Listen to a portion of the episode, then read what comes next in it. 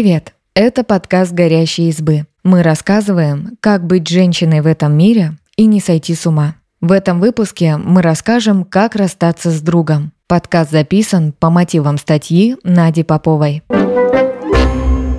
Прежде чем мы начнем, хотим попросить вас об услуге. Если вы слушаете подкаст с техники Apple, пожалуйста, поставьте нам оценку и напишите отзыв в приложении Apple Podcasts. Это поможет нам развиваться и выпускать интересные подкасты дальше. Мы будем очень вам благодарны. А теперь поехали! Когда мы говорим о расставании, чаще думаем про романтические отношения. Долго размышляем, прокручиваем сценарии, готовим речь, чтобы сгладить углы. Но не все так же осознанно расстаются с друзьями. Вместе с психологом Кристиной Прокофьевой рассказываем, почему закончить дружбу нужно вслух и как это сделать бережно для всех.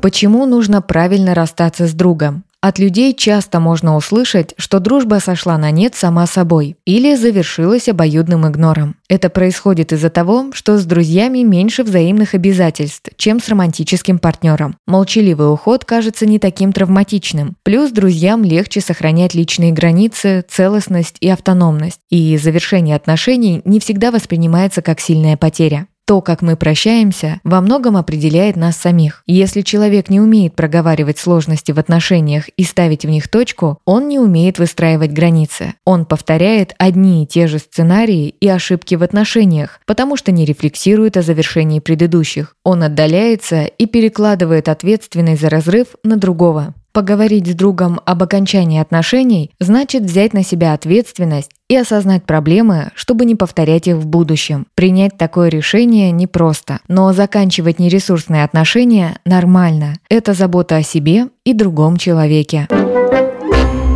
Признаки того, что дружбу пора завершать. Отношения с другом стали токсичными. После встречи вы расстраиваетесь и злитесь. Друг не упускает возможности подтрунить, не понимает, что нужно остановиться и вам некомфортно, или обесценивает ваши достижения. Вы понимаете, что пути расходятся. Например, не получается найти время встретиться. Вам становится сложнее общаться из-за разных взглядов. В общении чувствуете напряжение, потому что общих тем становится все меньше. Это тоже нормальный повод расстаться. Не обязательно мучить друг друга, лишь бы сохранить старую дружбу. Друг стал раздражать. Здесь нужно быть внимательнее. Иногда то, что бесит в других, сигнал о том, что это же качество есть в вас, и вы его не принимаете. Например, если вас раздражает, что друг много говорит о себе, это может означать, что вы тоже это делаете, но по какой-то причине боретесь с этим. Боитесь навязаться, показаться скучным или нытиком. Иногда раздражительность по отношению к другу – возможность взглянуть внутрь себя и понять, какими мы себе запрещаем быть. Но иногда раздражительность возникает, потому что вы разлюбили человека. Это может произойти по разным причинам. Вы переросли друга, чувствуете различия в интересах, ценностях, образе жизни. Как и любовь к партнеру, любовь к другу может не продлиться вечно. И это нормально. В таком случае стоит честно обсудить свои чувства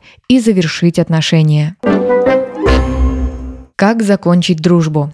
Какой должна быть обстановка? Универсального решения нет. Важно, чтобы обстановка была комфортной, будь то дом, кофейня или парк. При выборе места руководствуйтесь тем, что вы не должны там стесняться выражать чувства. Разговор может быть непростым. Не так важно, где вы это сделаете. Важнее, каким образом. Многие демонизируют расставание по телефону, как будто так вы не уважаете человека. Но только вам решать, как лучше. Если знаете, что друг все равно захочет обсудить непростой вопрос лично, назначьте встречу встречу офлайн. Но если понимаете, что другой человек предпочтет услышать плохие новости по телефону, позаботьтесь о нем и обсудите все онлайн. Прислушайтесь и к себе в этот момент. Как было бы лучше для вас это обсудить? Свои желания можно обговорить с другом, чтобы согласовать и выбрать формат.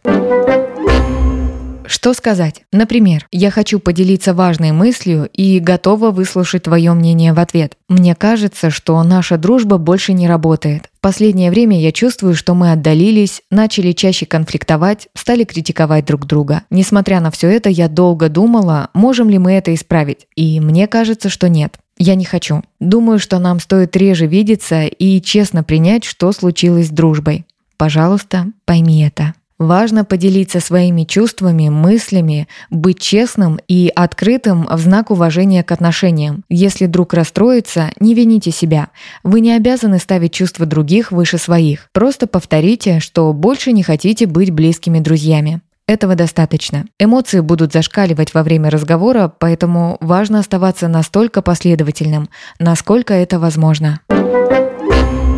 А что дальше? Разговор может оказаться непростым и закончиться не на самой приятной ноте, но он символизирует здоровое отношение к самому себе. Вы услышали свои негативные чувства и завершили отношения. Разрыв говорит о том, что вы не ушли в защиту, игнор, а честно поделились тем, что кажется более правильным и безопасным для вас. После разговора не обязательно избегать встреч в общей компании, потому что вы уже выстроили свои границы и случайные столкновения не изменят решение общения. Общение может продолжаться в общей компании, но близкие дружеские отношения уже будут закончены.